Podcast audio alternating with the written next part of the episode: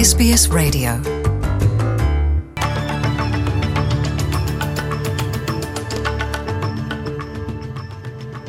ወደ ዝርዝር ዜናዎቹ ከማለፋችን በፊት ርዕሰ ዜናዎቹን እናስቀድማለን። እንግሊዝ የዊኪሊክስ መስራቹን ጁሊያን አሳንጅን ለዩናይትድ ስቴትስ አሳልፋ ለመስጠት ወሰነች። የፊፋ 2026 የዓለም ዋንጫን ዩናይትድ ስቴትስ፣ የሜክሲኮና ካናዳ ከተሞች ሊያስተናግዱ ነው የሚሉት ግንባር ቀደም ርዕሰ ዜናዎቻችን ናቸው። እንግሊዝ ጁሊያን አሳንጅን ለዩናይትድ ስቴትስ አሳልፋ ለመስጠት ወሰነች። የእንግሊዝ የአገር ውስጥ ጉዳይ ሚኒስትር ፕሪቲ ፓቴል የዊኪሊክስ መስራቹ ወደ ዩናይትድ ስቴትስ ተላልፈው እንዲሰጥ ወስነዋል። አሳንጅ የስለላ ሕጎችን መጣስን ጨምሮ በ18 የወንጀል ክሶች ይፈልጋል። አቶ አሳንጅ ውሳኔውን ተቃውሞ በ14 ቀናት ውስጥ ይግባኝ የማለት መብት አለው። ይህንኑም ተከትሎ ጠበቆቹ ይግባኝ እንደሚጠይቁ ተነግሯል። የክፍለ አገራት መሪዎች የኮቪድ-19 ድጎማ ማክተሚያ ቀነ ገደብ መራዘሙን በመልካም ጎኑ መቀበላቸውን ገለጡ። ለኮቪድ-19 ወረርሽኝ መከላከያ ተብሎ ክፍለ አገራትና የጋራ ብልጽግናው መንግሥት የጤና ወጪዎችን የሚሸፍኑት መሳ ለመሳ በመካፈል ነው። ጠቅላይ ሚኒስትር አንቶኒ አልበኒዚ ለብሔራዊ ካቢኔ አባላቱ ቀነ ገደቡ እስከ December 31 መራዘሙን ገልጠዋል። የኒው ሳውዝ ዌልስ ፕሪምየር ዶሚኒክ ፔሮቴይ የቀነ ገደብ ቅጥያውን አስመልክተው ሲናገሩ ትልቅ ጅማሮ ነው ብዬ አስባለሁ።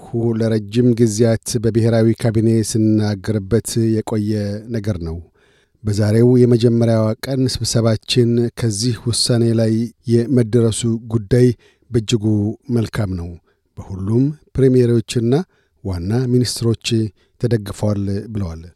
በሌላም በኩል ጠቅላይ ሚኒስትር አንቶኒ አልቤኒዚ መሪዎቹ የነባር ዜጎች የፓርላማ ድምፅ በሕገ መንግሥቱ ውስጥ እንዲካተት ለማድረግ ድጋፋቸውን የቸሩና ለስኬቱም ከፍተኛ ጥረት እንደሚያደርጉ መግለጣቸውን አስታውቀዋል።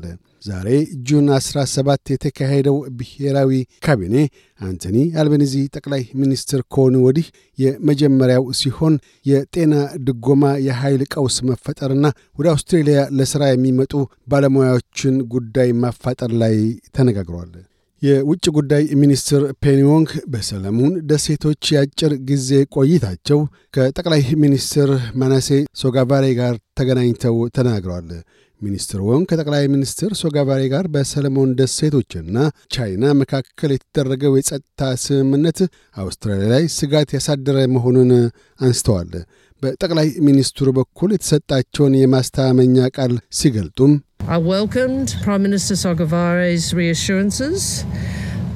የጠቅላይ ሚኒስትር ሶጋቫሬን ሰለሞን ደሴቶች ውስጥ የውጭ ወታደራዊ ሰፈር አይኖርም የሚለውን ማስተማመኛ ቃል በመልካም ጎኑ ተቀብየዋለሁ። አውስትሬልያ የሰለሞን ደሴቶች የመጀመሪያ የጸጥታና የልማት ተመራጭ ሽርካ መሆኗንም እንዲሁ በመልካምነቱ ተቀብያለሁ በማለት ተናግረዋል። የ One Nation መሪዋ ፖሊን ሃንሰን ከሊበራሏ የቀድሞ ምክር ቤት አባል አማንዳ ስቶከር አብላጫ ድምፅ በማግኘት ለሕግ መወሰኛ ምክር ቤት አባልነት መብቃታቸው ተገለጠ። ሴናተር ሃንሰን ለመጀመሪያ ጊዜ የሕግ መወሰኛ ምክር ቤት አባል ሆነው የተመረጡት በ2016 ሲሆን በዘንድሮው ምርጫ ዳግም ለመመረጥ በቅተዋል። የዓለም አቀፍ የእግር ኳስ ፌዴሬሽን 16 ከተሞችን በ2026 የዓለም ዋንጫ አስተናጋጅነት መምረጡን አስታወቀ። በዚህም መሠረት 11 የዩናይትድ ስቴትስ፣ ሦስት የሜክሲኮና ሁለት የካናዳ ከተሞች አስተናጋጆች ይሆናሉ። የ2026 የዓለም ዋንጫ በሦስት አገራት አስተናጋጅነት ሲከናወን ይህ የ2026ቱ የመጀመሪያው ሲሆን 48 ተወዳዳሪ ቡድኖችም ተፎካካሪ ሆነው ይቀርቡበታል።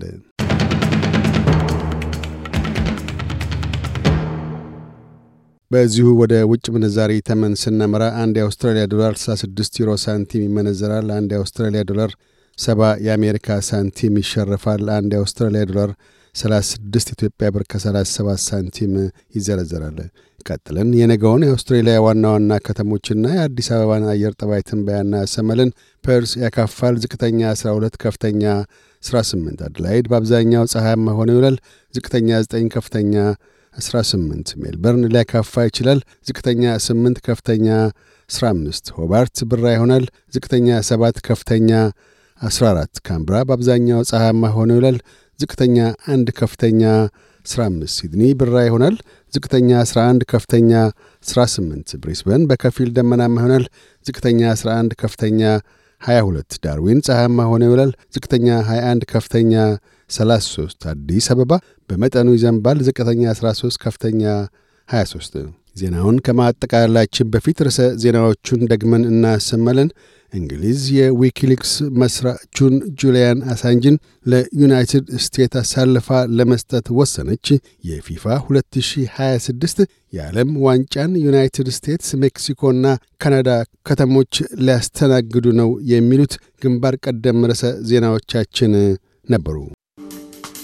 እያደመጡ የነበረው የ SBS አማርኛ ፕሮግራምን ነበር።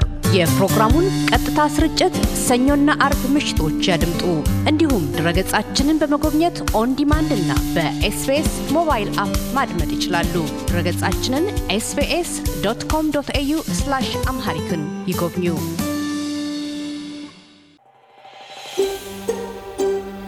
Want to hear more stories like this? Listen on Apple Podcasts, Google Podcasts, Spotify, or wherever you get your podcasts from.